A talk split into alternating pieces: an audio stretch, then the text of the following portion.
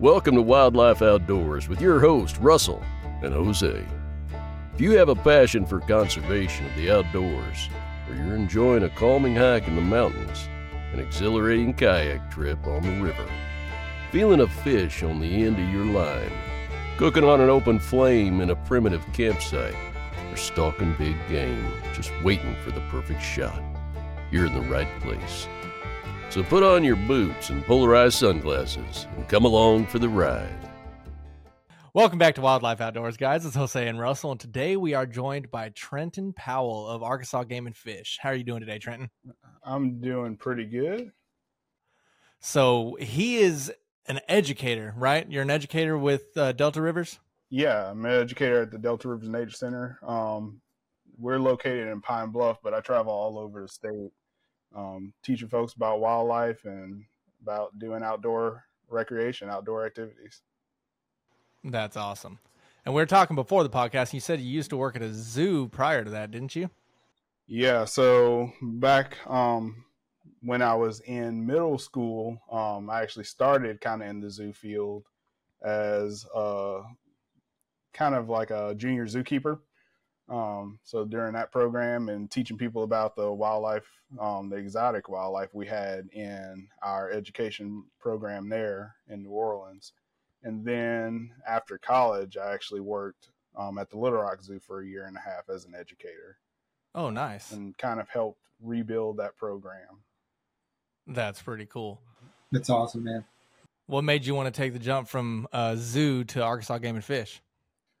So, I really so part of it was um, that nature center specifically, so Delta River specifically. Um, at the zoo, I kind of fell in love with raptors, or birds of prey, um, mm-hmm. working with them. Um, I'd been introduced to it a little bit at the um, Audubon Zoo, but um, never actually got to handle them until um, I worked at the Little Rock Zoo, and the Delta Rivers Nature Center provided an opportunity to do that. Um, provided an opportunity to do that full time, so I jumped on it. That's awesome. Y'all have quite the selection there. Well, we have any, everything from you know different hawks. We've got owls. We've got three different species of owls right now. Um, we've got a black vulture that we're working every day on training him. Um, and he'll actually be a flighted bird, so we'll be able to fly him eventually from person to person. Um, and then we've also got two bald eagles, um, and all non-releasable birds, so they can't survive in the wild on their own. Gotcha. That's uh, that's pretty cool, man. Um, so I've become a little bit of a birder, I guess, more recently, just due to part, uh, just due to the nature of my research a little bit. Um, but what is it about like the raptors specifically? Since you worked at a zoo, you can, I mean, you had a variety of animals to work with, but what was it about them specifically that, that you felt drawn to? I, I don't know what it was. I, I think I just have like a, a just a respect for the power they have. Um, they are incredibly strong and resilient birds. Like, uh, you know, if you're talking about the great horned owl in his feet, they in their feet they've got 500 pounds per square inch of pressure. Like, there's such a power that they have, and then um, their kind of ability to eventually work with people. So I, I, just I just find all that really cool, like falconry and hawking and things like that. And eventually, we're going to move into trying to do a little bit of um, falconry and hawking at the nature center. That's awesome. That's super cool. Yeah, I mean, I've there's a falconry season for some birds here in Texas. I've always thought that it'd be the coolest thing to do to be able to work with birds like that, but I mean, it's quite the time investment and stuff. I just, man, it, maybe one day. But I think I think birds of prey are super cool too. One of my personal favorites is the uh, the uh, kestrel, the American kestrel. Um, also, like before its name change, was known as the American fuckwing, if I'm not mistaken. Um, for whatever reason, don't know why, but pretty cool. And then there's a one of my personal favorite birds in general. It's technically a passerine or a songbird, but it's called the logger-headed shrike. Dude, those things are gnarly. They they eat like small mm-hmm lizards and and and uh, insects and stuff, but they'll impale them on like thorns and barbed wire and stuff. So if you're ever walking around and you see a lizard stuck on a barbed wire fence or on a cactus thorn, it's probably because the loggerhead shrike did that. It just kind of caches it. It'll stick them and then it'll revisit over time and, and consume it. It's pretty crazy. That's freaking nuts. Yeah, gnarly little birds. Yeah, we have a pretty good population of loggerhead shrikes here in East Arkansas. So as I'm driving, you know, driving through East Arkansas, I always kind of pay attention and be looking up on the power lines and stuff, and I'll see them pretty occasionally. That's awesome. And American kestrels, they probably got that nickname because they are American kestrels are, for lack of a better term, little a holes. you know, they they can be. Um, they're fun birds, but they're they're little and they've got just huge personalities. Like uh, is I've worked with a few of them and they all have just these giant personalities. I feel yeah. like Demo, the black vulture there at the nature center, has a huge freaking personality. Oh yeah. So the weird thing about black vultures when you're like which differentiates them from most of the other raptors is that they're social birds. So they like living in pretty big groups or at least, you know, being around each other for longer periods of time. Whereas most of the birds of prey are completely solitary. Unless it's breeding season, they don't want to be near each other. Um, so with them being really? social and being in yeah, and being in a rehab situation, um, they they bond to people really really easily. They imprint super easily. Um. I see. I don't know of very many black vultures that have been like successfully rehabbed if they've been raised as a chick. Um, been successfully released because they just they really do they imprint very quickly. That's very interesting. Yeah, I think if I had to pick a favorite bird, it would probably be a peregrine falcon only because of their speed, like the velocity that they can gain oh. and hit the water and still sustain that to capture food just amazes the hell out of me. Yeah. Yeah. Over 220 miles per hour. Yeah. It's yeah, pretty insane. Like, like, they Yeah, it's it's nuts. They'll hit a duck so fast that Oh yeah. Have you ever seen that video where there's a uh, I think it's a mallard sitting on the ground and then all of a sudden, just it just like gets knocked over, and you you don't you don't really see it in real time. But when they slow it down, it's because the freaking peregrine just like punched it and and took off. I mean, it, it was insane how fast it just happened. Oh yeah, they're so so fast that yeah, you you can't see them really. Um, and then they're so fast if a mallard's flying or a duck's flying in the air, they can hit them, knock them out, and then catch them before they hit the ground. That's freaking insane which is pretty insane because they have to change direction to do that. Yeah, yeah, those things are insane. Pretty gnarly. I mean, birds in general. I think so. I had to take an ornithology class um, in undergrad. That by no means make, makes me an expert. In fact, I forgot about pretty much like ninety percent of what, what I learned. But it was part of our uh, requirement for our degree, and I wasn't. I didn't really care much for birds admittedly. Like I only cared about the ones that I could hunt. and uh, but dude, that class opened up my, my mind to just birds in general. They are super like when you when you think about them from like a physiological standpoint and what they can do and how they've evolved to become what they are and, and which are like at least in the in in in case of the raptors like these super um efficient killing machines i mean dude it's it's pretty incredible and then even just like the songbirds, like the their their calls. It's essentially, I mean, it's just it's just amazing what all has transpired for them to be what they are. They're, they're pretty incredible little creatures. I, I, I love them, man. Uh, ever since I took that class, it, it's really gave me a new appreciation for birds. Maybe that's why I've also taken to become a little bit of a birder here recently. Um, they're also just fun to watch because, like uh, Trenton was saying, they do have personalities. We're not, we were taught that we, we're not supposed to, I guess, like acknowledge that animals have personalities. But if you watch them long enough, like you can, you can definitely see, like it's, they're very individualistic. It's crazy, man. It's, it's pretty, it's pretty neat. It is. It, it's crazy. It's one of those things where you know, like you said, they, they say not to say that animals have, you know, personalities and stuff like that. And I've, I mean, everybody sees it in dogs. Of course, dogs are man's best friend. Um, but even when I had fish tanks in the past and stuff, and uh, at one point I had a peacock bass that I got as a one inch fry. And that guy had a freaking personality, and he would come up and and he would just interact. And this was when my youngest was, hell, probably a year old or so.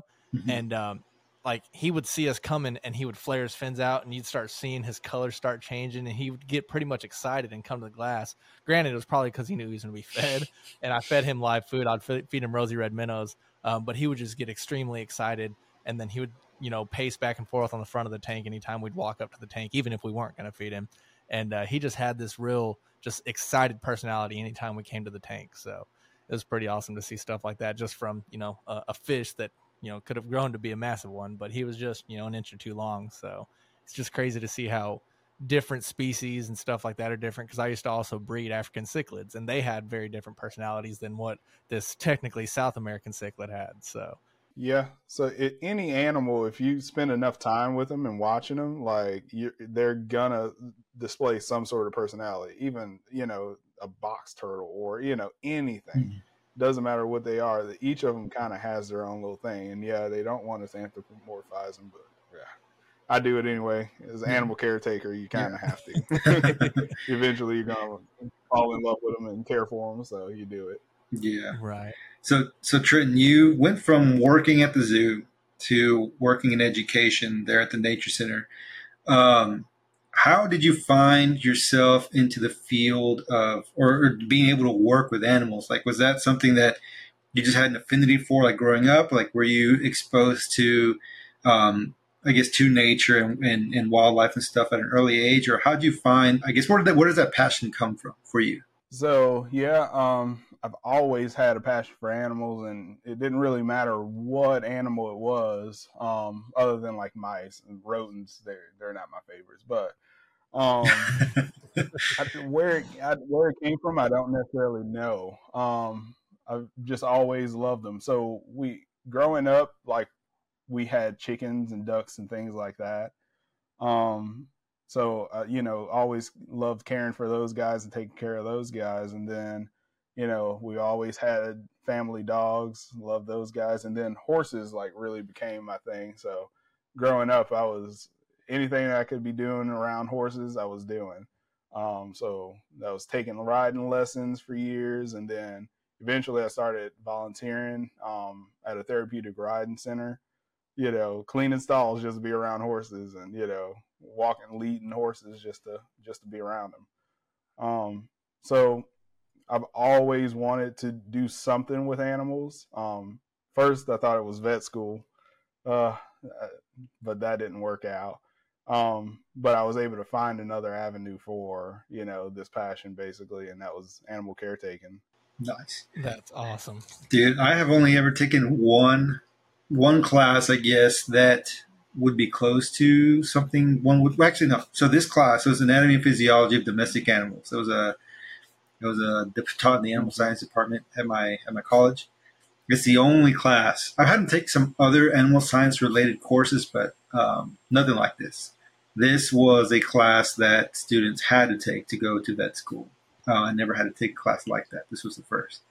And it was by, and the only to this day, and it was by far one of, if not the hardest class I've ever had to take. Even now as a grad student, it was incredibly difficult. We had quizzes literally every day because the professor thought that, and, I, and I, I see her point, but she thought that in order for us to best um, actually like put into action what we were learning was to quiz us. So we would have to retain the knowledge.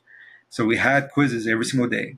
Our mm-hmm. tests were two parts because we'd have like a we'd have a test like on a Monday and then we'd have the other half on Wednesday and then we would review it on Friday. So a week of testing essentially because we covered so much material. Oh wow. And to make it worse, we so I was in the wildlife program, and one of our required courses was A and P, anatomy and physiology. But there was like a biology section, and then there was an animal science section.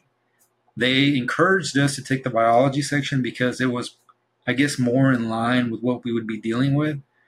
and not as intense. Um, essentially, it'd be a little bit easier. And the animal science course was obviously the harder choice, but you also had to have uh, prereqs to take it. And if you took it as a wildlife person, chances were very good that you did not have the necessary requirements to take that course. You had to get uh, a waiver signed essentially. And so I had a scheduling conflict with my with the with the A&P course in the biology department. So I had to take the animal science one. And uh, the first, I remember the first day in class, she goes, "Look, I know some of you guys are not animal science people, um, but I'm not going to slow down. You're just going to have to keep up." And she goes, "Out. This is a class I don't even recommend my junior level students to take because I don't think they're ready for it. So, you know, if if you fail, I'm sorry, essentially." So, dude, I had never studied so hard in my life. I, I passed barely, but I mean, I, I, was one of the few Wallace students to pass. And uh, it was, I think it gave me new appreciation for what vets have to deal with. I thought that maybe I'd want to go that route someday. But after that class, like that, I think I'm I'm pretty pretty okay with with what I'm doing. That's freaking nuts. I took yeah. human anatomy and physiology one and two, and uh, along with medical terminology. And I took my medical terminology prior to taking my anatomy and physiology, so I had a lot of the terminology down, which made it a lot easier to understand the anatomy and physiology of it. But I couldn't even imagine trying to go into that for animals and not having a terminology course before. That just sounds like a living hell. Dude, it was brutal. We would have um, all the wildlife kids. We would have we would have like study groups in the library, and if we were lucky, we'd have like one or two animal science students like with us to help us along. But dude, if they were struggling and they and some of them were, imagine us. Like we were just like a fish out of water, dude. But it was either pass or pass or fail, and I didn't want to retake it because I think I was going to graduate the next semester. If I mm-hmm. pass, I was like, I'm not, I am not retaking this course. So I had to do everything. That was the hardest semester in my life. I think I took 16 hours on top of that, and uh, yeah, it was it was brutal. The thing about the animal world is so much variety. You know, so you go from, you know, a dog to a coyote and there, you know, there's differences in their, you know, physiology. Mm-hmm. And you go from, you know, a mm-hmm. hawk to an owl and there's significant differences in their physiology. So that just that's part of that is just what makes it so hard is, you know, everything, you know, you think, oh, we're learning about birds. Like, yeah, if you're learning about two different species, they can completely change the game on you. So exactly, yeah. and some birds have backwards knees and stuff like that. Just simple things that are completely different. Even the way their feet are arranged, like like uh, woodpeckers, their feet look like an X, so they can grasp onto things, and then you know raptors' yeah. feet are are changed, like are, are look totally different. It's it's it's wild, dude, and that's what makes I think wildlife in general just so interesting. Just those those differences. This is what makes them so incredible. Oh, for sure. So we've talked about our love for animals and wildlife. So me and Jose have had uh, a conversation previously on episodes talking about the dichotomy of the fact that we actually love animals, but yet we hunt animals. So what's your take on that? So I I believe people are part of the food chain. We're part of the we're part of this mm-hmm. ecosystem. We have to be involved in it. Um, so you know, yes, we love animals. Like I love seeing, I love just seeing deer, but you know, I want to harvest the deer as well because we're part of that food chain, and we do our part just like any other species of wildlife, like wolves and coyotes, do their part to control deer populations. Um, exactly. So, you know, a lot of people they, you know, oh, how can you love animals and kill them at the same time? It is I love and respect animals and the natural world, and you know I believe we're a part of that, and we have to be involved in it. Absolutely.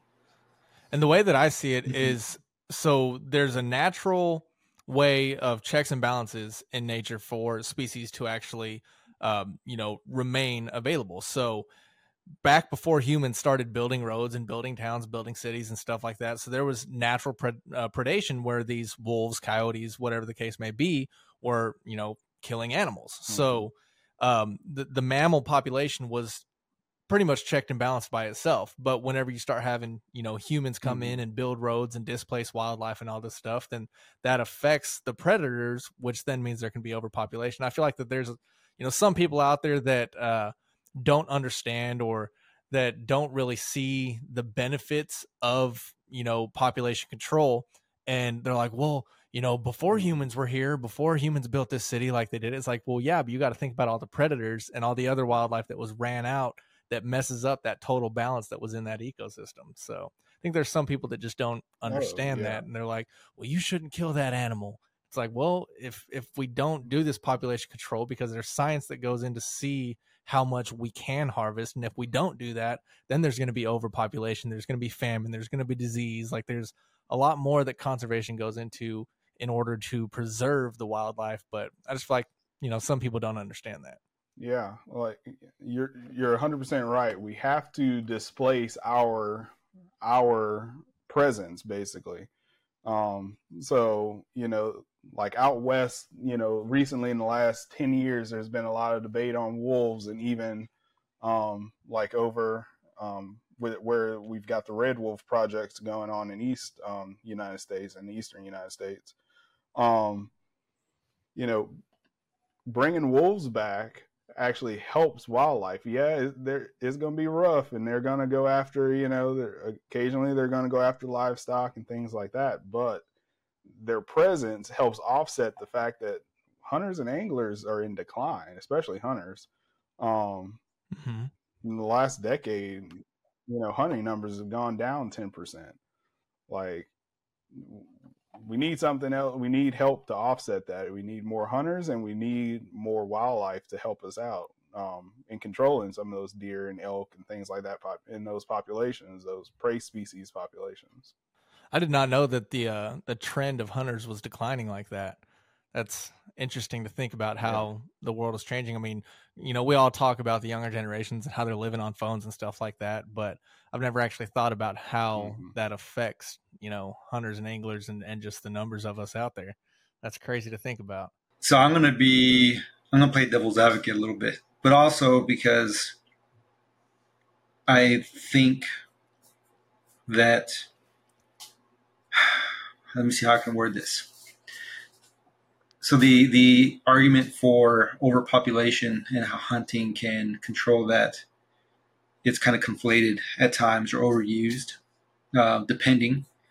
I think for some species in some places that is true, but at the same time, I don't think it's something that can be said across the board, especially because hunters really it it, it kind of varies with who you're talking to. There are some people who will go out and you know they'll tar- try and tag out, try and get the meat in the fridge, and then there are those who are going after a specific animal, and if they don't see that animal, they won't shoot anything. So no one really knows how much or how many animals are being truly being harvested and how many um, and whether or not that's really controlling the population but from a but now that being said so in in it's been a long time since i've since i've even had to think about this. So hopefully i don't get my facts um, mixed up. If anybody's out there who's a biologist can correct me please feel free to do so. But when referring to mortality they're generally like two types. You have additive and you have compensatory. Additive mortality, meaning that the removal of those individual or the removal of individuals will have a direct impact on the total survival of the population. Compensatory, meaning that you can remove individuals from the population and, and without it without the, the survivability of the population being negatively affected until a certain threshold is crossed. So, like for example, um, let's say that 20% of the deer population can be harvested before you start seeing a decline. Um, then 21% or 22%. Once you hit that, then you'll start seeing a decline in the in the survivability of the population. And there's been some new science coming up about um, I forget what it's what it what it's called, but essentially there is like a type of compensatory where the survivability does change, but it drastically changes once a certain threshold is reached. But anyways, so the way these kind of so it's thought that in a management perspective, a well thought out management plan, that hunting is in the compensatory uh, range of things. So that means a certain number of animals can be removed before the population is harmed, right? Like I said before, that's what the tag situations kind of filled out, and they do this by doing population surveys and stuff. So essentially, I think what that could, so it, it, what that does is allows us to hunt without affecting the population. So if mm-hmm. Overpopulation is an issue, then hunting in and of itself is not the solution. But this is where predators like wolves and mountain lions and things come into play and so they can kind of help control that from when, when hunters can't because we can't hunt deer year round mm-hmm. but they can't. they don't know the laws of man you know um, mm-hmm. so that's where i guess the checks and balances kind of come into play but in addition to that what hunting does do is theoretically so the other part of the compensatory mortality thing is that as individuals are removed theoretically conceptually there are more resources that can be allocated to the remaining individuals, which is, I guess, the compensation part of things, right? The population or, you know, or uh, the um, habitat is or mortality is compensated for from other like mortality mortality factors. So you have more individuals removed, but that means there's more resources for the remaining individuals. So there's more food, there's more space, more water, all that stuff that they need. So you should have a healthier population overall, which then would probably lead to like less disease and things like that, uh, less competition, so less stress and all that stuff. But that's going into like the biological side of stuff. And again, I haven't thought about this in, in ages. So if anybody out there is, um, if I'm getting my stuff mixed up, please feel free to let us know. But and please feel free to you know fact check me, whoever's listening. But essentially, those are the things. So I don't think the I think the, I don't think the overpopulation thing is um, totally like the end all be all argument of hunting for sure, but it definitely does help. Hunting definitely does help. Not to mention the you know dollars raised from hunters, um, like the uh, Robertson, the Pittman Robertson Act. So there's a, con- a concise tax played, uh, placed on firearms, on ammunition, on camo, on optic. Well, I don't know about camo, but on optics, anything that can be really used for hunting. There's a concise tax placed on it and um, that goes towards habitat restoration. So your money, aside from from taxes and all that stuff, goes towards conservation. And the same, there's, there's it's kind of funny, but there's another one similar to that for fishing called the Dingell Johnson Act, and it's the same exact thing. There's a concise tax play, play, placed on fishing products, and that also goes towards um, habitat conservation and restoration also. So hunters' dollars, hunters' time, and not only that, but typically the the hunters, people who are invested in in the in, in what they're doing and the animals that they pursue, are going and fishermen. This goes to them too. Will typically be more outspoken when it comes to protecting, you know, these these species as well as the habitat and things. And it's part of the reason why conservation organizations like Ducks Unlimited, CCA, uh, what is it, the Wild Turkey Federation, something like that. Um, all these stuff like exist and they're largely comprised of of hunters and stuff like that so i think there's a lot to be said about hunting and hunters and fishermen or fisher people whatever you want to say in general and it kind of sucks that you know like like I, I agree with trent 100% i think we're just as as much a part of the environment but they treat us like or not they but we can't uh, hunters can often be treated as like monsters and part of the problem when you know they've probably done more than than than most people who you know in the general population have done um, for wildlife conservation. Absolutely, and and you know along with the taxes and stuff like that that are placed on firearms and ammunition, um, you know, hunting licenses and stuff like that. People, you know, there's a lot of hunters that care about conservation and anglers that care about conservation and give more than just what their license is, and they'll do donations or give their time, um, and all that goes back into the converse, uh, conservation. It goes back into, uh, you know, education of the public, which then in turn helps more educated anglers and hunters go out there, spread the word, do their part, and so it's kind of more of like a snowball effect. And so you spoke a lot on the biological side of it, but in terms of the human side of it, um, it, it's the same thing. So I, th- I think there's a, a, good balance, and that's where a lot of the science comes into. Of course, nature is going to do its own thing, but if humans can do what they can to help on both sides of that as well, you know that that's that's kind of you know how conservation works and why there's an entire conservation science department and and stuff like that, and whether it be at natural resource agencies or at universities and stuff like that. Exactly. And back to what you were saying, Jose, like there's no group out there that raises more money for wildlife conservation and not just target species, not just deer and elk and ducks and things like that, but wildlife conservation as a whole. There's no group that raises more money um, than hunters do. Yep. Not PETA, no any other organization, hunters and fishermen. And those who just have an appreciation for those animals. You know, it's it's uh but yeah, but nobody really talks about that. And rarely do people care to even hear about it, but I mean that's what it That's is. what we're here for. hopefully, hopefully. So speaking of hunting and fishing, Trenton, um, so what?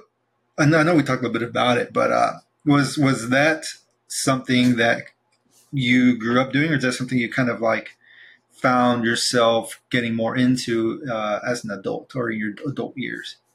So um, I started off um, doing a little bit of small game hunting with my dad. Um, after he passed, um, hunting, I really, I mean, since I was eight years old, probably hadn't done any hunting.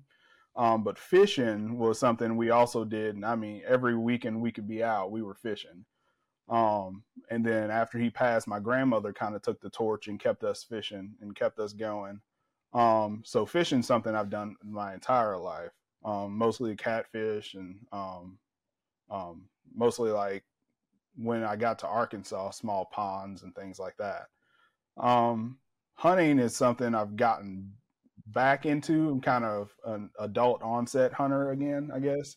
Um, because like deer hunting wasn't a big thing when I was a kid. Um, my dad did deer hunt, but it wasn't something he brought us on um, necessarily. Um, and like getting into duck hunting and dove hunting and all that type of stuff I've done more as an adult um, after starting with the agency.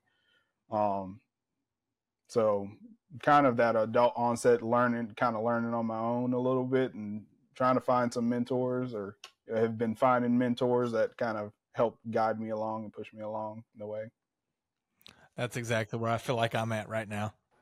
And going back to the point you brought up earlier, Trent, about declining hunters' numbers, I feel like that's a lot of it. You know, I feel like a lot of people who currently hunt, they were introduced to it at a, you know, at a fairly young age. They had mentors, they had people to kind of usher them into that sport. And um, now, I mean, I think I think if you look at the numbers, I haven't looked at them recently, but one, they are declining, but two, there's a pretty there's a pretty interesting gap in like the age of hunters. More of them are quite old, and there's not a whole lot of recruitment, hunter recruitment. That's one of the issues too. Um, with the declining numbers, there's not a lot of people who are just you know interested or wanting to, or or maybe who are interested but just don't have mentors or anything to to do it. But so I think it's pretty freaking awesome, man, that you're like taking the initiative to learn and stuff. Because I I was lucky that I, I, so I kind of had a mentor, but didn't. I, my grandfather sparked the interest, but in Texas, you know, it's really hard to find a place to hunt if you don't have a lot of money, if you don't have the land, if you don't know people who'd be kind enough to let you out there. Public land, there is public lands, but growing up, we didn't know about them. If I don't even know if it was a thing at that point in time. Um, I learned about that later on, and even now, public lands have just become inundated with with people, and it's just it's uh, extremely difficult. It's not like out west which is interesting because although hunters' numbers seem to lead to the impression that they're declining, you'd probably ask some people from out west, and they'll say, "No, we have like too many." But um, which is which is interesting. We should, you know, but uh, but anyways, so yeah, I think it's pretty pretty awesome that you're taking the initiative and and trying to figure it out yourself, and and because I think you, uh, Russell, and, and I would throw lump myself in there as well um, at least when it comes to like deer and stuff like that. Uh, big game. Um, I, I mean, we really don't have anyone to kind of show us the ropes, especially when it comes to like public lands and stuff. And uh, and that I think is the most daunting part. I think that's largely why I haven't myself really put that much effort to that since I've been here in College Station. Uh, just because I don't know where to start. You know, it's really really intimidating to me at least. And uh, but yeah, man. So I feel you there, but I understand from a previous um, before the episode started that you actually have started to find some some luck, man, um, in, in your hunting adventures. You want to uh, talk a little bit about that? a little bit of luck.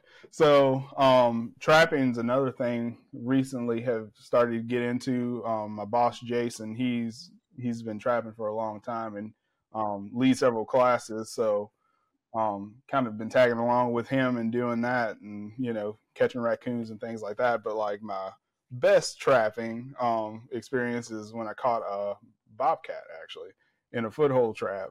Oh wow, that was inc- that was very exciting.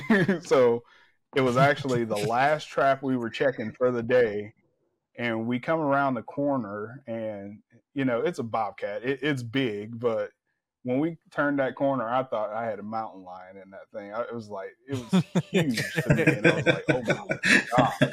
Like, is that a freaking mountain lion? it's like, no, it's bobcat. like, um, so that was super exciting to me. Um, that's probably been like my most successful um, hunting trapping experience. Um, I've been successful killing a couple of ducks, few ducks. Um, so hopefully this year we're going to get out there and be able to do a lot more.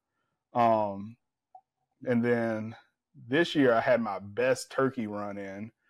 Um, so I've been picking up turkey hunting and trying to do it a little bit, or not a little bit, but I've been trying to do it for the last few years. Um, and this year I'd planned three days to take off and go turkey hunting. And then here comes the day, and the day before I get sick, and I'm talking about fevers and shaking. And uh, it was bad, so I couldn't Damn. do that. So um, I got over it by the third day. Um, was able to go back to work, but then you know, I had to work the weekend, so I had to work that Saturday. Um, but I'm like Sunday, I've got Sunday, and that was the last day of season. Um, so I go out to one of our public land um, spots here, so Warren Prairie WMA. Uh, you know, I've only got one day. I'm like, let's just try this out. And I know like turkeys are they're skittish by the end of the season. Like by the end of the season, everybody's tried every call, probably shot at them a few times. If if that turkey's still standing, it's gonna be skittish. So I wasn't yeah.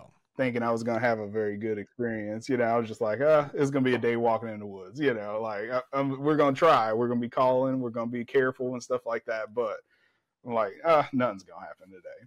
So I'm walking, and walking, and walking about basically like halfway away from my truck um, and I'm probably two and a half miles in.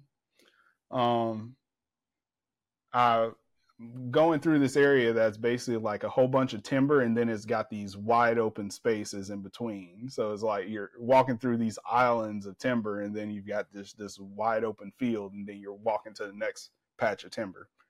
So you know, before I walk out into the wide open spaces, I'm trying to, uh, you know, stand back in the timber a little bit, call a little bit, and I'm looking to see if I see anything um, before I walk out. So I, I, thought I didn't see anything, I didn't hear anything. So I go to uh, just about to step out of the timber, and then out of the corner of my eye, I, I see this Tom, and he's in full strut. Um, and he's got this Jake with him hanging out, and I just hit the deck. I just dropped. um, so I sat there on the ground for probably about 30 minutes, just kind of crawling around, crawling around. Like I had called and he did not respond to it at all. Like he didn't care other than, you know, him strutting around. But then he's working on this little hill. He's just kind of strutting around on this little hill. And then the Jake starts moving closer to me. I'm like, here we go. so this Jake, he comes up. I'm like, he's to bust me. He's to bust me he comes up he's like kind of looking in my area but i guess he doesn't see me I, I, just i'm not moving and he's a little bit suspicious he walks around me and he's within 20 yards of me and i'm just laying on the ground and i thought like at one second i thought he saw me but he didn't and he just keeps on walking past me i'm like huh i might have a little bit of luck today so the jake goes he just he disappears somewhere and then here's the Tom. He comes down off this hill into the field and, you know, into the wide open field. So I'm just sitting there and watching him and watching him. And like I said, I'm here for 30 minutes just watching this guy. And then he goes to this other little hill that's got some brush on it. And I'm like, oh, from where I'm, you know, laying, I'm like, if he gets behind there, he should not be able to see me. I can get in close and wait till he gets out of the other side of it and, you know, take him.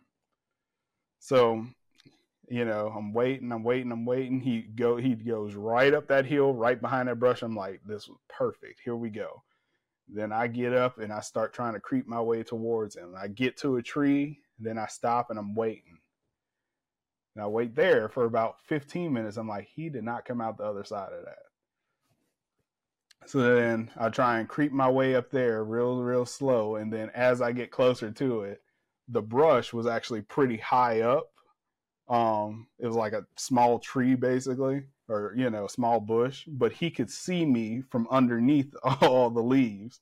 So as I started creeping up, he could see me and he just took off the other way. So he had a 15 minute head start. That was, about, that was about the closest encounter I had with a good legal turkey. So that was exciting. I was like, "Yep, next year we're getting more time. We're doing this again." That's freaking dude. awesome. Heck yeah! I've I've only ever been turkey hunting once. It was uh, I was invited out to a ranch out in the hill country uh, by my friend Todd. Mhm. I don't know if you listen, Todd, but shout out, buddy, miss you. But um, Todd's a good dude, and um, he I forgot how he met this gentleman, but I think it was his dad's friend or something. And so we went out there, and um, I can't remember what what year, what time of year it was. I think it was already kind of late into the season because these turkeys were like insanely skittish. And I've I've heard they have incredible eyesight. I don't know how good it is, but I hear it's pretty damn good. And so we go and and you know we we walked into the ranch blind. We didn't do any scouting, nothing like that. We didn't have the time, and also it's so far away from where we were living at the time. It just we just couldn't drive back and forth to do any scouting. So we're just like we'll just you know hopefully we can just get lucky, you know. And so he had he had a decoy, and I had bought a slate call like the week before, and I'm pretty sure my roommate hated me because every chance I got, I was practicing on that thing, and I was playing turkey calls on my computer. I was trying to get it down. And those things can be kind of tough, but finally got like okay, I guess you know, not nothing crazy. But we get out there, man, and uh, we set up, and I mean, we just didn't see anything that day. And we were walking back to the cabin, and we saw some turkeys by a fence. No, no, no, sorry, sorry, sorry. We get back to the cabin, we had breakfast, and we're leaving the cabin, and we looked out the window, and there's some turkeys by the fence, like 200 yards away. We're like, dude, if we go out the back door, go all the way around, we should be able to at least have a shot. You know, we're using shotguns, so you know, with with turkey chokes, so maybe 30 yards, 40 yards max. It's like that's all we need. Dude, the moment we get out that back door, I don't know if they saw us or heard us, but we just see them tearing off down the pasture. I mean, I've never seen a turkey run so fast. They were gone. And we're like, shit, okay. So we we we picked a spot out to set up to put the decoy out. And then uh, we sat down in some brush and everything. And Todd was on the gun first. So we're all camoed up and everything and tried to get tucked in as best we could. So then I hit the slate call and we hear a gobble, but it sounds pretty far off, like oh, a couple hundred yards. And so I, I, so we kind of relax a little bit and then hit the call again. And this time it's a little bit closer. So I let a couple minutes go by, hit the call. It's a little bit closer. And then we're like, all right, maybe we'll, maybe we'll get some luck. And then I hit the call one last time and I didn't hear nothing. I was like, damn, man. And so we just kind of sat there, seemed like forever, right? And uh, maybe 15, 20, 30 minutes, something like that passed by. I was like, you know, I'm just gonna hit the call again, whatever. Maybe we can entice some something else. And I hit the call again, and dude, this turkey gobbled so loud, like it, it was like next to us, but we couldn't see it. And I just remember looking over at Todd, and his eyes were huge, dude, the size of saucers, you know. And he's like, "Holy shit!" And he starts shaking, I start shaking, and then just at like maybe a minute after that, this freaking truck, like, or this this vehicle tears down like close to us and scared that turkey away. We never saw it, never heard it again. And we're like, damn. And we had to leave the next oh, day. And that was that was the the only dude. I, I, we never even saw it, but the fact that we well, I was pretty pumped because I felt like I called it in. I don't know if it did or didn't, but I feel like I did. Yeah. And I and I, I I was like, dude, this is awesome. I want to do this more, but I've never had the chance to go back since then. That was geez, probably nine, eight, nine years ago now. And uh, but dude, I've I've always wanted to try my hand at turkey hunting again. I think uh, I think next year I'm gonna put in for some public land places here in Texas and try and, and, and test my luck. Cause it's freaking awesome, dude. I, I, I enjoyed it. I think I think it's and I think maybe that's why I like duck hunting so much. And I think I maybe told you this. I think it's the the interaction. You know, like I know you can rattle in a buck. I know you can. Uh, they have like bleat calls and stuff like that. But I don't know, dude. There's something about like hearing a bird or an animal respond back. I guess it'd be like you know bugling in an elk or something like that, or seeing ducks like turn on a spread of decoys. Like I just I love bird hunting, and I think it's because of that like interaction. I could definitely see it, dude. Your uh, your turkey hunting story sounds very similar to my only time turkey hunting as well. And uh, I went with my brother, and we were out. I don't remember if it was Del Valley or somewhere in that area, and um, we went out to somebody that, if I'm not if I'm not mistaken, it was somebody he knew that knew somebody, and so we were, it was like secondhand, third hand, uh, you know, property that we were on, and uh, he had a slate call, and, and I was using the box call, and we go out there, and we had gone behind these this big bushel of prickly pear cactus, and uh, I was trying to call, trying to call, trying to call, and, and we weren't hearing any gobbles or anything, and I was just I started I was young, this was probably like I don't know, maybe 10, 15 years ago, and um, I'm just kind of getting bored, and I'm like, eh, whatever. So then he starts getting on a slate call and we hear a couple gobbles and he calls this turkey in and same thing. He'd call and we'd hear it. We're like, oh, okay, it's coming. And then he'd call again. It'd be closer this time. And we did it like three or four times. And uh, we're sitting there and we don't hear anything for a good while. And so he's like, well, I'm going to try to call again. And he starts on that slate call. And then you just hear real loud. And he's like, oh shit, he's close. And so we're like, we try, you know, getting sneaking around the cactus a little bit, and we're looking, and we're just like, "Oh crap, where's that?" And then I'll never forget it because my brother started laughing because he peeks his head around this bushel of cactus, and the turkey just put his head out sideways and looked directly at him, and, and then just freaking took off, and you just see nothing but ass and elbows of this turkey running straight away from us. And so we were, of course, we were bummed because you know we didn't get the turkey, but dude, it was freaking hilarious just watching. They run so funny too, Oh, and They do. oh yeah. it was freaking hilarious. And what's crazy is for such a large bird, they fly really well too. Mhm. It's Oh, crazy, yeah. man. Um, It is. Turkeys are crazy my boss Jason, he's a pretty good. He's pretty big into turkey hunting too, and he's had to take a few shots from in the air at one because they they'll fly right over you. That's crazy. Oh yeah, yeah, it's crazy, man. That's something I would I would really like to try and do again is go turkey hunting. That was that was a lot of fun. Same. So when when is turkey season for you guys up in Arkansas? So it is in the spring. So um, we are last, like the usually the last couple of weeks of April, last week of April, um, first week of May. Um, Hmm. so our turkey season doesn't last super Okay. long. It's like three or four weeks. Gotcha. And can you hunt uh, turkeys with a shotgun and a bow, or uh, like what are you know regulations? Or they kind of just depend on the unit, also. So yeah, we're shotgunning um, archery. Um, so I think it's pretty open. I don't think you're restricted necessarily anywhere. Um, so I think if you know if you want to shoot archery at a turkey, you can um, pretty much anywhere in the state. Um, but shotgun is what's typical. You know, there's not very many people in Arkansas that Yeah. hunt turkeys with bows. Although I see that online a lot, and in Arkansas, typically people are using shotguns. Yeah. and Archery with a turkey would be would be tough. Yeah. mm. Dude, have you seen those broadheads? They're like little guillotines. Freaking crazy.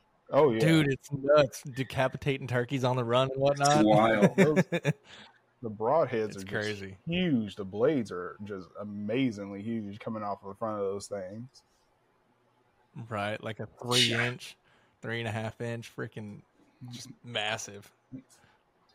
Yeah. hmm I think I think if I were to do it again, I don't think I'm, I'm comfortable enough with my bow yet to do that. Um, I'd definitely stick with the scatter gun for sure. Oh, for sure. Yeah. Absolutely. What what does your uh, your turkey hunting setup look like, Trenton? So I've got a Remington 870 with a um, full choke in the front of it, turkey choke in the front of it. Um, plain old gun, I need to paint it. Um, but it's just a plain gun, um, 28 inch barrel, wood stock. Nice. Yeah. Old Faithful. Yeah, those 870s are sweet, Mhm. man. That's the first shotgun I ever shot was a Remington 870. They there was a there was a time frame where Remington where they were having issues with some of their uh, newer model 870s. Um, I had one. It was a 20 gauge. Luckily, I didn't have any serious issues with it. Um, there was just one minor thing, like it wouldn't cycle some shells. It had some problems with Mhm. Fiocchi's, um, but everything else cycled just fine. And dude, that thing was a blast. That was my Dove gun. I, I, I think to this day, it's been responsible for the longest shot I've ever made on a Dove, and Hmm. I, I miss that gun. I don't have it anymore, but I, I miss that gun so much. It was a great little gun. I loved it. My uh, Browning BPS 12 gauge has a, a similar issue. Yeah, mine does too. It'll it won't shoot like really short rim stuff. Um hmm and it does it does okay with like brass rims. Um but it it doesn't do really well with like the I'm guessing aluminum rims or what they're using or um if it's really Mhm. if it's a short Yeah. rim on it, it doesn't like it. That's exactly how mine was. I was looking back. Those Fiocchi's had a had the the low brass, like the really small rim one that you were saying. But then Yeah. you know all the other like the higher brass stuff, it was like which is fine. But which is fine because the Rios, I, I I love running Rios in my gun. I still do. Um, they were mostly high brass from what I remember. Uh, at least what I put through the 20 gauge, and it, it, it was just fine. Yeah. But yeah, dude, that thing was was sick, man. It was super light. I love 20 gauges in general. I think the next gun I want, next shotgun I want, is probably going to be a double barrel or semi-auto 20. Um, I have seen some turkey guns in 410 though, which is interesting. Mhm. Um, but yeah, and then, but they're made for like they have a. I can't remember who makes it, but it has like a super tight choke, and there's a new, um, well, new to me because I didn't know about it, but there's like a I can't remember what it's called, a heavy shot or something like that. So it's supposed to be den- denser than lead. TSS. Yes, that stuff. Yeah, TSS. It's supposed to be denser than lead. It'll make a 410 as deadly as a 12 gauge for a turkey. Yeah, it's crazy. That's insane. it's amazing how far like just technology and, and well, I mean, really anything, but particularly like in, in hunting and fishing has really come, especially like ammunition. Like now, I saw this thing where they're having um, like rifle rounds with like polymer cases or something like that. I can't remember the name of the manufacturer. And uh, Hmm. and then Hornady, I mean, years back, came out with that LEVERevolution stuff. So it has.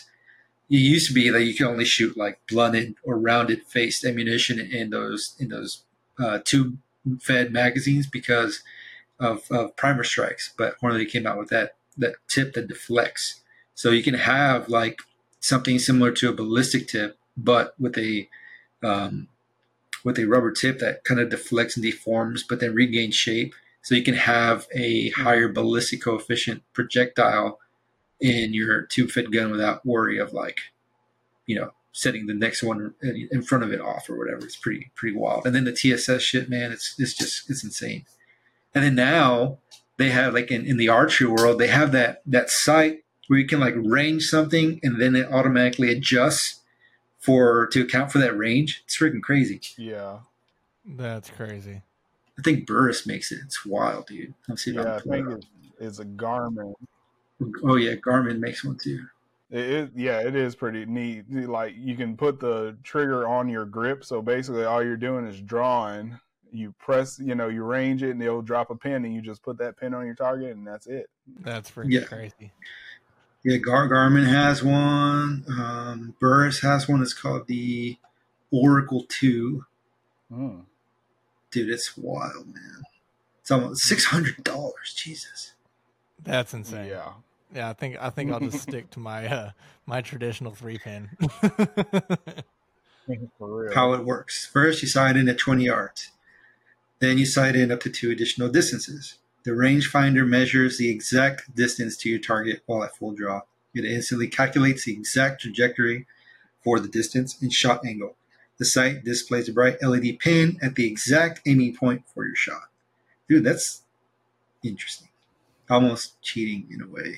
Yeah, it's almost like. cheating, but the fact that you still have to sight it in at at uh, three distances makes it a little less cheating. But I think it's still pretty much cheating. But but I think I think what it what it does is from my limited research, obviously, you sight in those those three distances to give it like a to help it calibrate. And then from there, for, for your specific arrow broadhead setup, whatever. Yeah. And then from there, you can adjust it wherever. And uh, which is, I mean, I guess it's, it's quite a process. I, I don't know how I feel about it. I feel like it is cheating.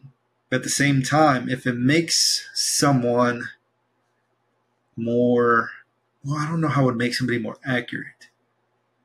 Because that's just not really how a sight works. Like the archer Yeah. has to be accurate, you know? The, the pin just Yeah. gives them a, an aiming point, really. Yeah.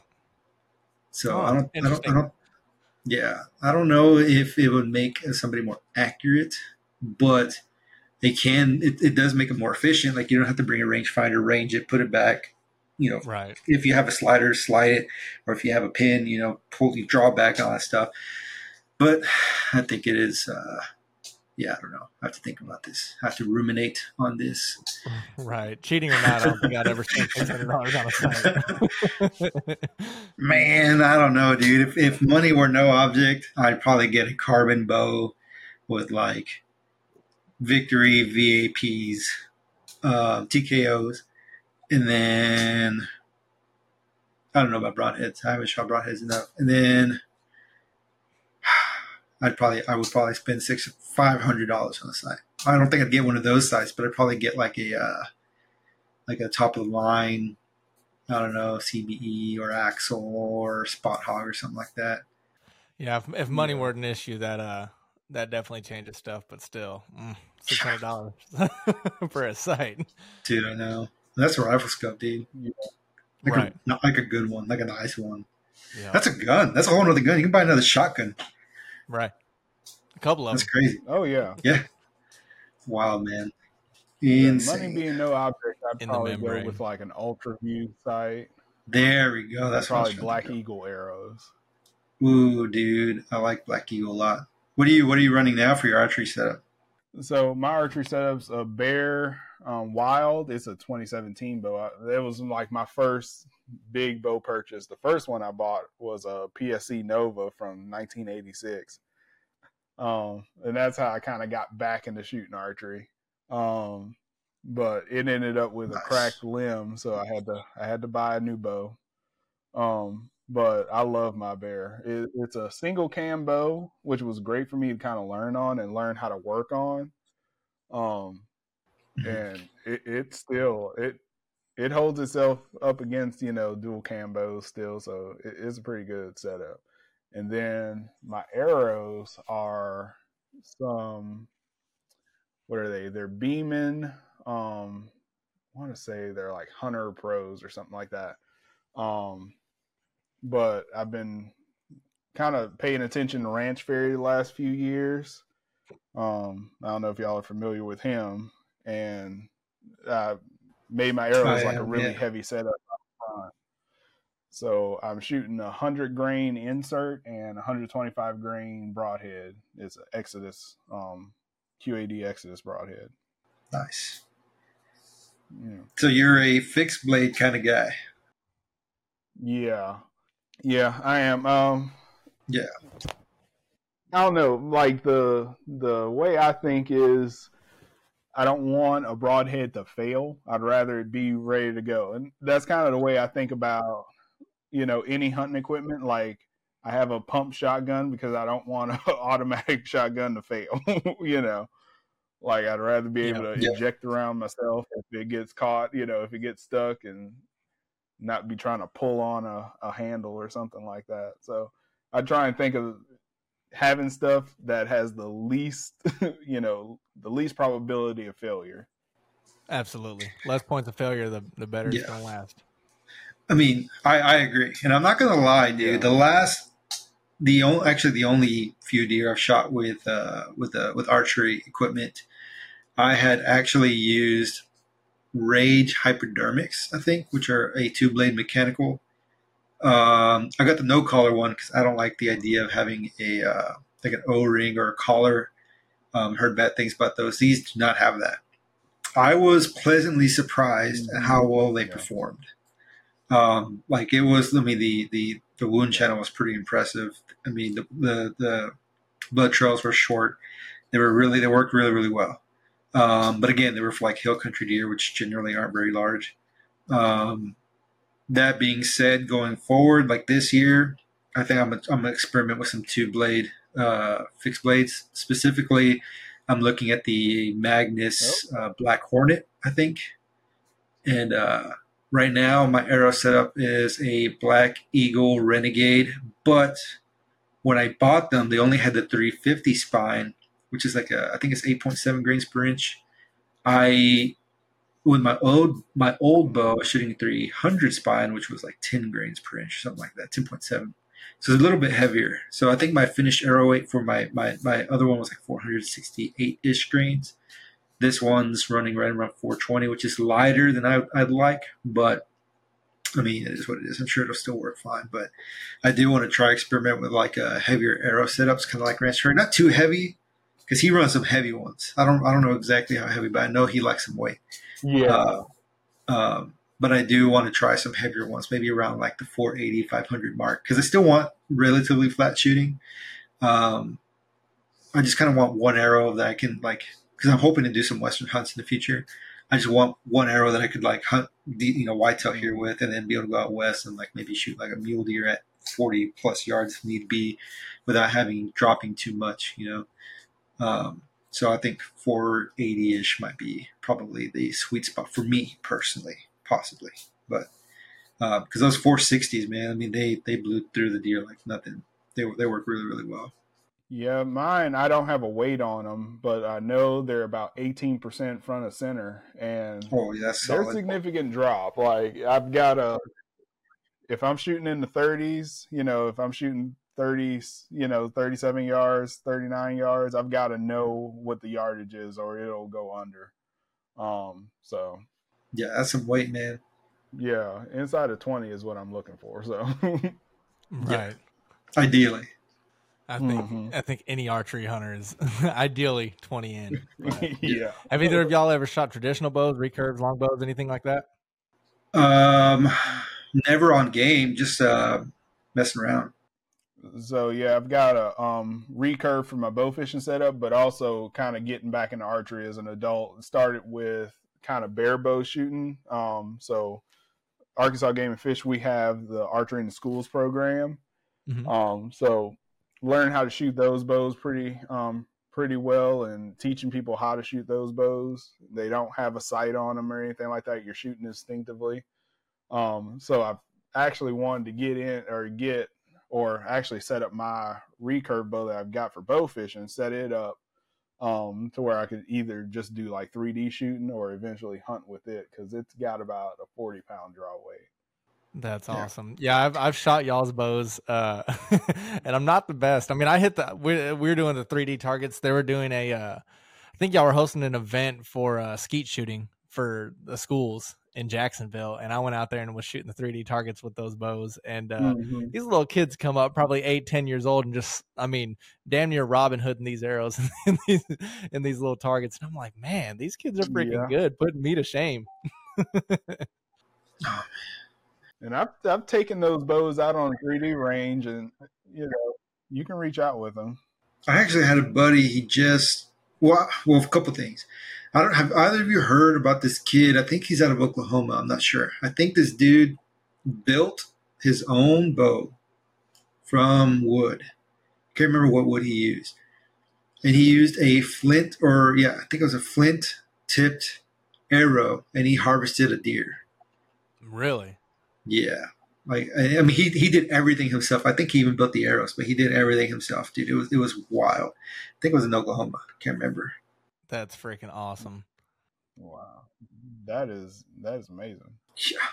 Dude, that's something that I would I would want to do someday. I've always wanted to go and shoot, you know, traditional bows. I, I don't know if it's, you know, my Native American in me that just makes makes that seem so amazing, or maybe it's just because it's it's uh more gamey. I I really don't know. I've just I've always felt like I wanted to go do that, and I've never had the opportunity. Um, did y'all hear about Jonathan Moreland harvesting that uh public land elk here in Arkansas?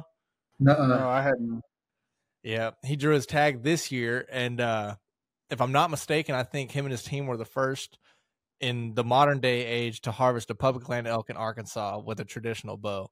And um, I'm hoping to get him on the podcast soon. But Well, yeah. dude, I was like, God, that seems like a freaking hunt of a lifetime. dude, that's Oh insane. yeah. I'm trying to get him in that clothes. Oh man, that's amazing. Yeah. Yeah. I was like, God, that would be freaking awesome. Hell, I, I just want to go up to the, uh, North Arkansas and just try to get some pictures and videos of those elk up there because, you know, there's a lot of areas that you can't hunt them, but, you know, they go to feed.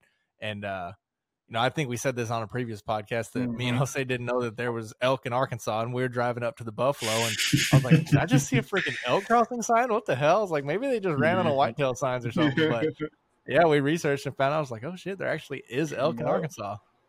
It's crazy. Yep, we've got a small herd. They're up around. er, the numbers probably around five to six hundred now. Um, Mm-hmm. Rocky Mountain elk that were brought here in the eighties. I want to say I see. nineteen eighty six. Have you ever seen them, Trenton? Oh yeah. So um, for a few years there, I was going pretty much every year around. Actually, like October um, is kind of like the big season for them, and we have a nature center up there, it's Ponca Elk um, Nature Center, and you know they would ask for people to come up and help because they get really really busy. Even though Ponca is tiny, it's a tiny town, but they get really busy in October because people are coming to see the elk. Um, so I would go up there and help them out and go see the elk in the morning, hear them bugle. It, they're pretty awesome. It, it, it's incredible. I have never seen a wild elk. I don't think. One day, We- hopefully. We've seen high fenced elk Yeah. uh, in Texas before in the, in the hill country out by Fredericksburg. But yeah, I don't think I've ever seen wild elk before either. Y- We're on the tail end of kind of that season, but you know, you ever get a chance, come on up here to Arkansas. You'll see them Should go, Russell. up on Buffalo Dude, National we need to make yeah, we need to make another trip. Actually, I might be going to the Buffalo not this coming weekend, but the weekend after. So Really? Yeah, we uh we're we're still debating on what we're gonna do the weekend of the 18th, and if the weather's you know not horrible, I'm thinking we might go to the Buffalo, do a little short camping trip. So Nice. I feel like it's due. I mean, I don't know. I just got back from a sabbatical on on the coffee top, but I mean, who's gonna say no to the Buffalo? You know what I mean? For sure. Yeah. You gonna you gonna try and uh, do any Yeah. sneak in any hunting or fishing here lately, Trenton? Or here soon, I should say. Oh yeah. So the week of Thanksgiving, I've got a couple of weeks off. So Thanksgiving week and the week after. Um, so even though I'm bow hunting, I'll be out there wearing my orange, um, trying to trying to make something happen with a deer. So you said even though you're bow hunting, so as an archer, you don't have to wear hunter orange in Arkansas. so as long as there's no um, gun season open, you don't. But um, when there's a gun season open, everybody has to wear orange. If you're in uh, in a zone that has an open gun season, yep. So you have to wear Gotcha. your, a hunter orange hat and your vest. And if you're on public land, if you're using a ground blind, you have to have orange on the outside of your ground blind as well, visible from every side. Dude, so that just reminded me of something. I was I'm, I'm a part of this hunting group on Facebook. I don't know why it's not a thing here in Texas. I, at least nothing that I've read has indicated that it is. But this guy wrote this this post on on that page. He was saying how he was hunting public land and he had this spot and he set up a blind and everything. He never seen another soul in that area, so he went in there um, and he was hunting and everything and he got in there before dark. Just got to his blind, whatever got set up. Sun came up. He had a buck on camera that he had been chasing. Buck never came through, so the guy never took a shot. He was just sitting there. But he noticed that just across the field from him, there was this structure. He didn't really. He never really noticed before, paid too much attention to. And he looked, he said he was looking through his binoculars or something or a rifle Mm-hmm. scope, can't remember. And it happened to be another blind. Luckily, the hunter was not in there. But he's like, dude, he, he, in the post, in his post, he's like, imagine if that buck would have walked through. He goes, if, if he would have shot, never saw that blind. I mean, Yeah. that blind was right, you know, was right across the way, or if, the, uh, or vice versa. You know, that guy shot. I mean, it could have just been a mess. And he said ever since then he's gonna like, you know, put his Mhm. hunter orange or whatever. And I was like, dude, that's something I personally have never thought of when when you know going public land hunting or anything. But so PSA to anybody here in Texas or anywhere really who's doing public land stuff, might not be a bad idea to put some hunter orange on your blind or tree stand or whatever, just so folks know where you're at. Definitely good to know. I never thought about that. And you know, like I say, for Arkansas, this is a regulation. You'll get written up. You'll get written up here in Arkansas if you don't have it on. If you're on public land and you don't have hunter orange on you and on your blind, your ground blind. Um, now, if you're elevated, um, that's a little bit different. But if you're on the ground, if you got a ground blind, you need to have it. That's crazy. So, man. so if you're elevated, say you're you're in a tree stand, you don't have to wear your hunter orange. You still have to wear your hunter orange. You just don't have to have like something on your tree stand. Gotcha, 'Cause Typically, gotcha. you're visible. Okay, makes sense. So yeah, your hunter orange kind of works as that. Yeah. Makes sense. Well, I did not know that, but I never I never thought about the the ground blind thing. That is that's definitely that would Yeah. suck to be shot at or shot, you know, unknowingly. dude. Mhm. Yeah. I mean, I've been shot at with a at it with a shotgun, Yeah. right? Like during different dove season. freaking- Yeah, sorry, pellet. yeah, oh yeah, dude. Like a projectile going that fast, like whipping past your ear, like cracking. Oh my god, dude, forget that. That would scare the crap out of me. Yep. So, any other like uh, public land advice for folks who may be wanting to enter the field during uh, gun season, Trenton? yeah if you're if you're getting up into a tree stand have a harness and be connected to the tree from the time you leave the ground to the time you get back on it um, so as a hunter ed instructor um, it's part of my job. We every year we get a hunter incident report. Um, so it compiles all the hunting accidents that happen all throughout the year. Um, and you know we get it in like one kind of nice little pamphlet. So we can take them to classes and teach people about them and s- tell people what's going on. It also gives us an idea of what we really need to point on in classes because you know people aren't following this particular safety rule or um, this regulation so and that's the always every single year um, falling from a tree stand is the number one incident like Really?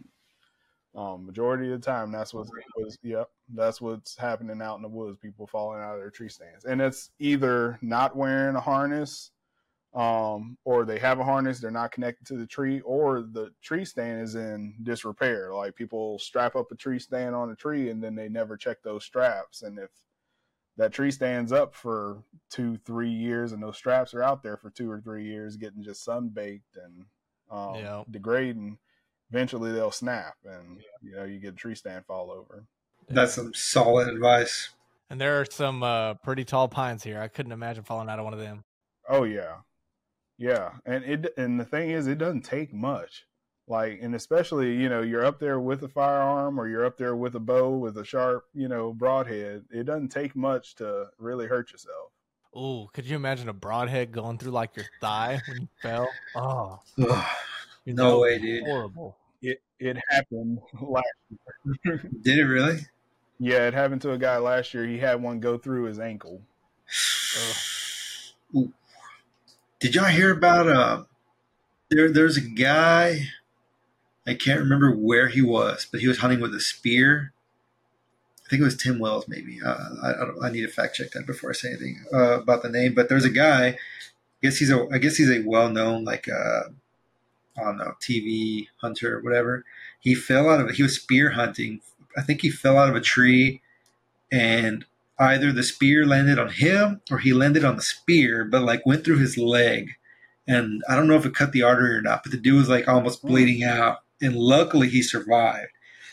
But dude, that was I was like and he might have been in Africa too. Let me double check.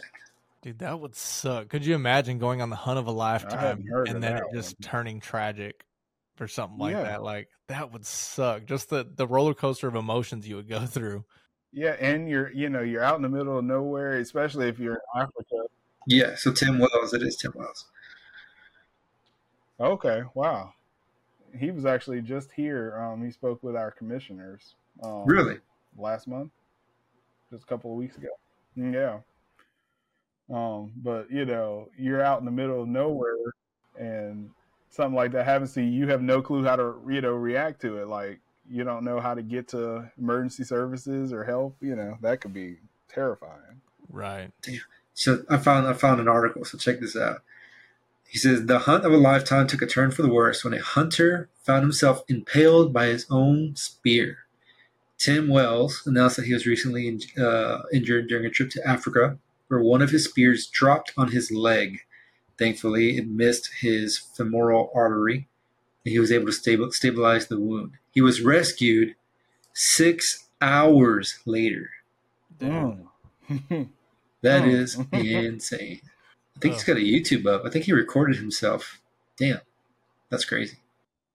Dude, that just sounds extremely painful. I mean, because you think about the spears they use, like those are freaking massive broadheads, and just imagining that, Yeah. oh, going through your Yeah. leg, uh, hard pass. Dude, in Africa where there's lions and hyenas and you're on the ground for six hours, Bleeding, dude, forget that. That's like the worst place for that to happen. Right? Or accidentally stabbing yourself while spearfishing in Australia with great whites. that would suck. I mean, that's essentially what happened, just on land. Yeah. Yeah, God, dude, Mm, yeah. That's that does crazy, not man. sound like fun. So I have, I I guess this we're along the same vein of just like hunter safety in general for hunting season. Um, I'm not a hunter educator by any means, nowhere close. But I would say just from you know the uh, talking about the blind, hunting blind situation on public land, know your target and what's beyond. You know, make sure you're shooting at what you're supposed to be shooting at, like a deer. You know, don't get excited when you see stuff moving. Take the time to look at what you're doing, know what's beyond your target.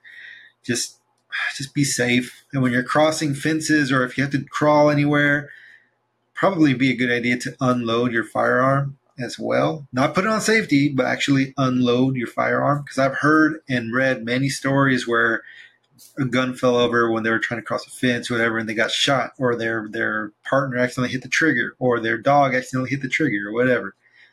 Unload your firearm. Just Yeah. take a little bit of time. I don't remember where I heard it. Uh, may have heard it on another podcast, but there was um, an accident somewhere. I believe it was last year where um, a guy was duck hunting and his dog had set off the shotgun in his truck, and they found his body, you know, deceased from his dog setting off his 12 gauge in in the vehicle because the, the the gun wasn't on safety or unloaded. You would not believe how often that happens. Um, like a dog jumping in the back of you know truck or side by side and setting off a gun. It happens a lot. Really? Yeah. So yeah, y'all be safe out there, folks. Yeah. All it takes is a little bit of your time, but it can literally save a life, if not your own. So just take some time. Exactly. Firearm safety is extremely important. Also, if you're going to be hunting public lands or something like that, let someone know where you're going. Drop a pin, share it with somebody, share your location with somebody. Take a uh, a GPS unit with you or one of those. What are they called? Those SOS things. Just because you never know what's going to happen, especially when you're out in the woods by, if, especially if you're going by yourself. Exactly. Well, we're coming up on uh on time, the time limit for the episode. So, uh is there anything else that you want to want to talk about before we go ahead and get off here, Trenton? Uh, so um, if you're in Arkansas and you're wanting to learn how to hunt, um, definitely check out Arkansas Game and Fish. Um, we're doing a lot right now. Um, like we were talking about with declining hunt hunting numbers. Um, we're doing a lot right now to try and get people into hunting. Those people that don't have mentors, you know, in their lives, find us. We we've got stuff going on. Um, uh, we talked a little bit about it earlier before the episode, but like We've got some duck hunting opportunities um, through different programs that we have, like becoming an outdoors woman or check in at your local nature centers. Um, they have some duck hunting opportunities. So if you want to learn how to do that, dove hunting, um, we do the same thing. Squirrel hunting as well. Um, I teach a class. Actually, I teach a class um, for bow hunters. So people that may have never touched a bow before but want to learn how to bow hunt um, I take about six or seven students every year, and we walk them through a whole year of archery, basically. So we start with you know learning how to shoot, um, getting a bow, and actually working on it and setting it up themselves, so they know how to do most of that work. Um, then practicing and shooting 3D, even shooting tournaments, and then taking it out into the field. Um, so if you're interested in learning any of this type of stuff, fishing classes, anything, check out the Arkansas Game and Fish Commission. Check out our website, agfc.com. Um, and we're here to basically teach you whatever you want to learn. We've got somebody that can teach it. Yep, and there's nature centers all over the place. So just find your your closest nature center. Um, also, if you go to our website, we have a link to Arkansas Game and Fish in our partner section. Uh, so if you scroll down, go to our partners. Uh, you can scroll through and, and uh, Texas Parks and Wildlife is linked there as well as Arkansas Game and Fish. So um, those are the two states that we're most active in. So we have links to their websites. Go straight to their landing page, and you can find your resources there. And then also in the description of this episode, I'll go ahead and put Delta Rivers Nature Center Facebook linked in there. Um, so you can just go to the description and and go directly there if you're in the Pine Bluff area. Heck yeah! So we got a we got a uh, some fun facts to share with everybody. I was really excited about this guy. Sorry. So this is always this is going to be this this this would have already passed by the time anybody hears this. But I was listening to a podcast on my way back from the field today, and I thought it was really great. And I found out in that podcast that it is National Gar Week. A National Gar Week. Uh, this year is November sixth through the twelfth. Um, and I have some fun facts to share with everybody. So, fact number one there have been seven gar so far that have been described. Those are the alligator gar, which are native to Texas. Uh, do you guys have them up in Arkansas? Are they native there? Yep, we sure do. Um, actually, right now is um, we have the trophy alligator gar um, tags or the permit application period is open right now. Is open through to the end of the year. So if you want to kill one that's over three feet, um, you can apply for that permit and possibly get a chance. Sweet. And I actually have some more fun facts about that in a second. Well, related to that. So alligator gar is one. Number two is a short nose gar, which I don't think I've ever seen. Uh, long nose gar, which I have seen. Some spotted gar. Uh, there's also a Florida gar, a tropical gar, and a Cuban gar. And what's and supposedly gar are very very good to eat.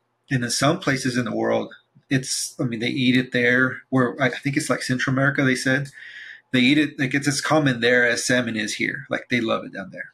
And uh, yeah, and and going back to what Trent said, so alligator gar from aside from that, I've I've have friends who have eaten it. I've never had the chance to try it myself, though I would love to.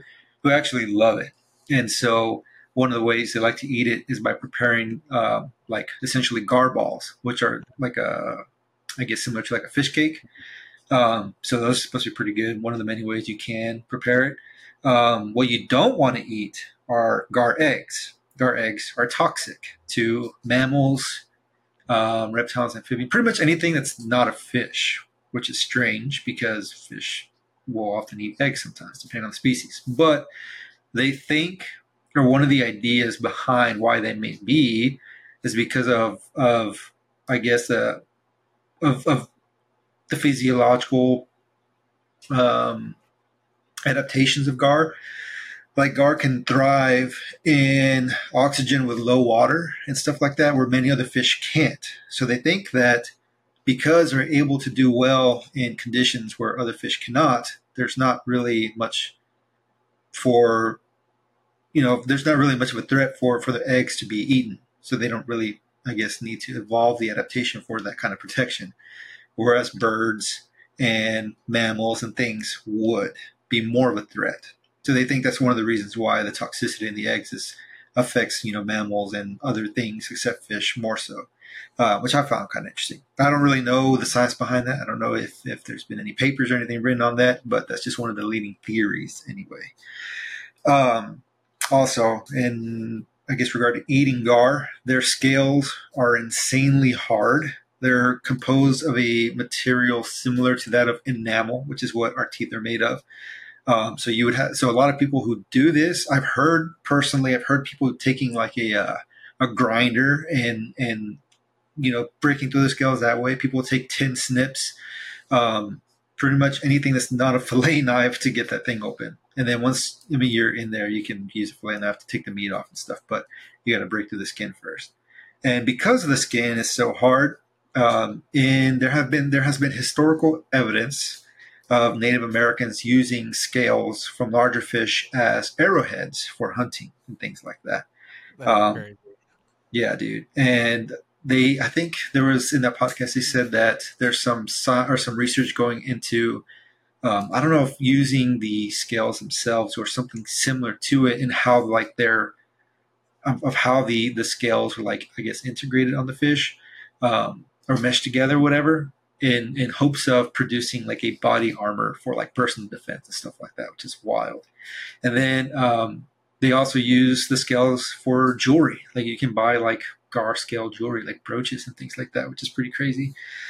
And then the other thing is these things are, I mean, essentially prehistoric. They have changed very little from the prehistoric times. They actually predate the T Rex and they survived the cataclysmic asteroid impact, which is crazy to think about. So these things are insanely, insanely old and, and just well adapted to the environment and just resilient. So resilient that there have been attempts to exterminate them in the past because they posed a threat to um, sport fish like largemouth and stuff like that. They just thought they were better off without them or they had better numbers without them.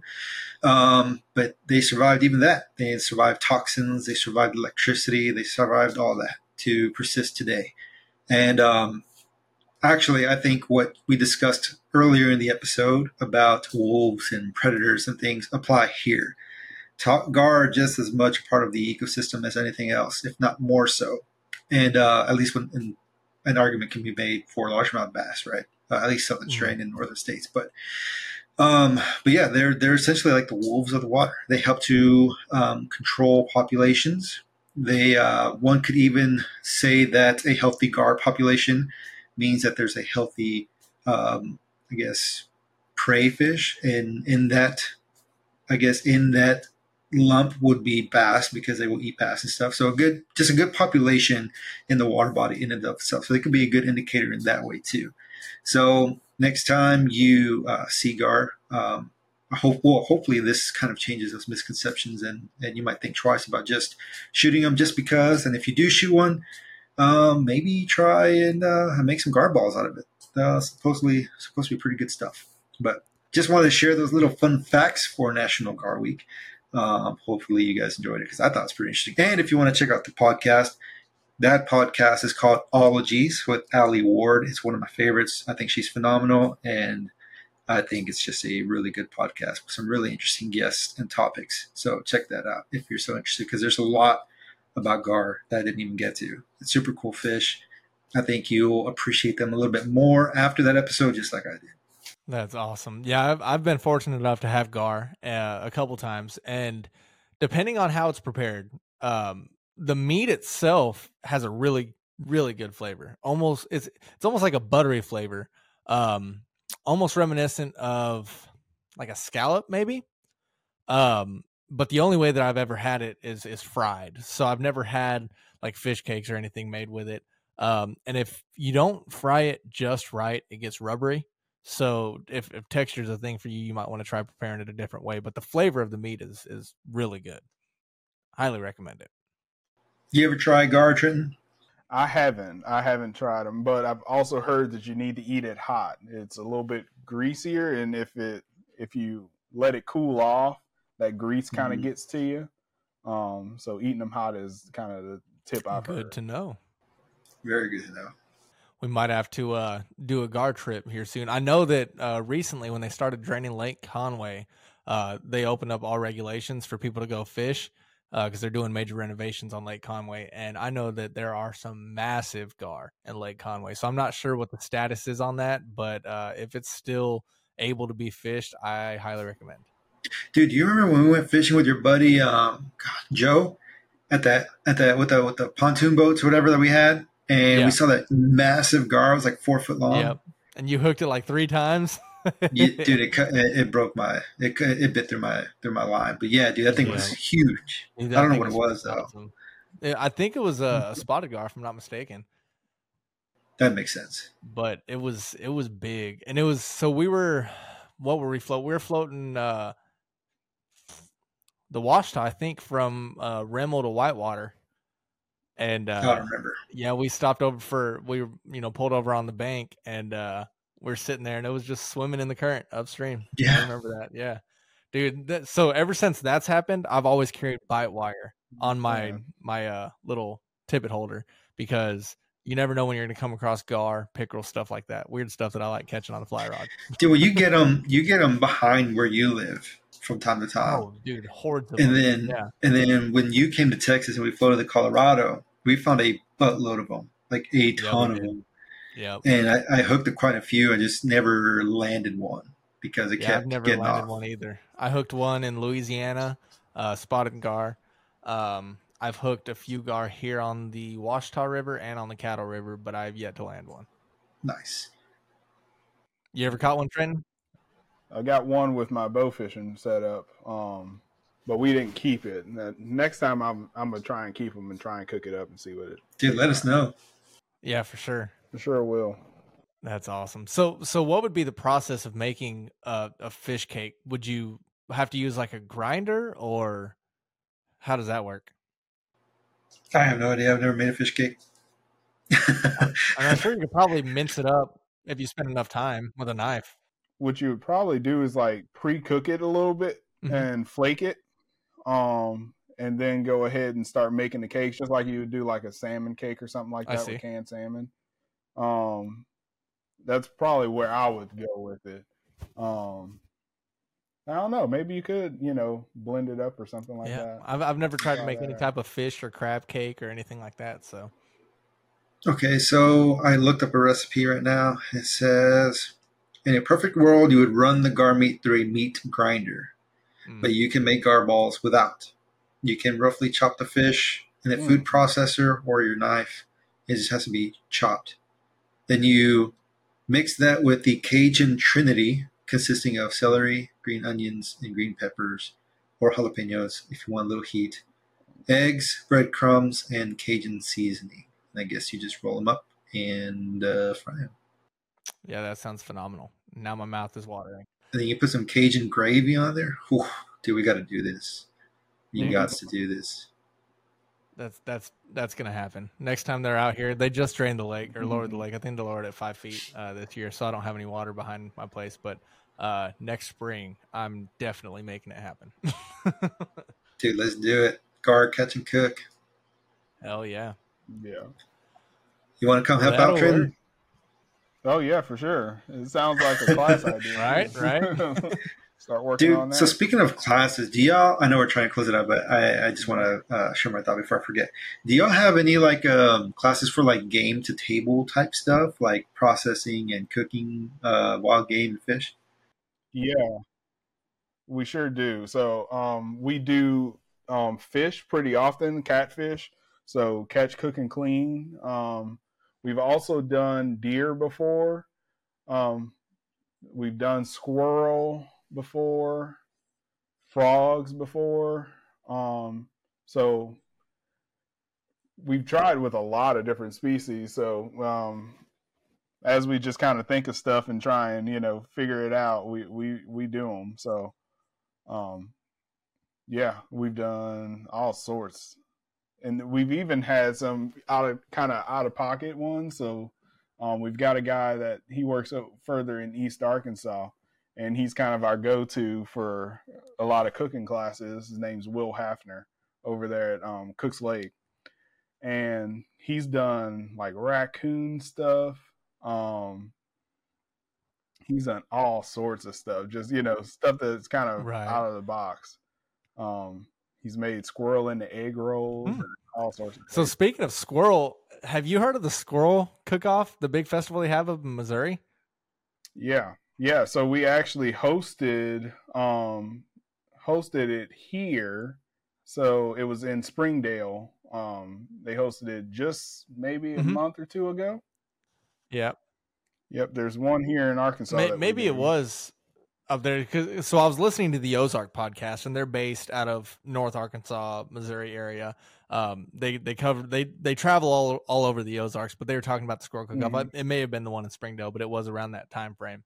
And um, they said that there's like all sorts of different types of cuisine, whether it be Indian or you know other Middle Eastern. Uh, you know types of food asian food stuff like that all made with squirrel and i was like that makes me want to go up there and so I think I might try to uh to volunteer for it next year. That's awesome. Yeah, that would be a, a one a fun trip because it, it's usually a lot of fun. People are really you know Mhm. festive about it, um, and they're like you said, they're really creative about the different recipes. And there's all sorts of little Yep. competitions. Um, like there was a squirrel cleaning competition, um, and actually our small game biologist, um, program biologist, he actually won it this year. Oh, Nice. really? That's awesome. Kind of cool. Yeah. That's, so pretty cool. awesome. Jose, you should come up for that next year. We should we should go up there as a podcast and try to volunteer, maybe you know help out one way or the other. I think it'd be fun. Dude, I'm down. Sweet, sweet. Well, other than that, is there uh anything else that y'all want to cover before we go ahead and get off here? I shared my fun facts. I think I'm good. No, just thank you guys for. Hey, we me on. appreciate you on. You're welcome on anytime. It's it was a pleasure having you on, and it's uh it's a nice learning some stuff from somebody that actually educates for a living. So we appreciate Yeah. you spending your time with us. Yeah, man. Thanks for coming on. It was a blast, and hope to have you on soon or sometime in the future, and maybe even do some fishing and hunting with you up in Arkansas at some point. Yeah, that sounds great. Thank you guys. Yes, sir. Y'all have a good one. This has been Wildlife Outdoors. Thanks for listening. Follow us on Facebook at Wildlife Outdoors and on Instagram at wild.life.outdoors. Let's go live life on the wild side.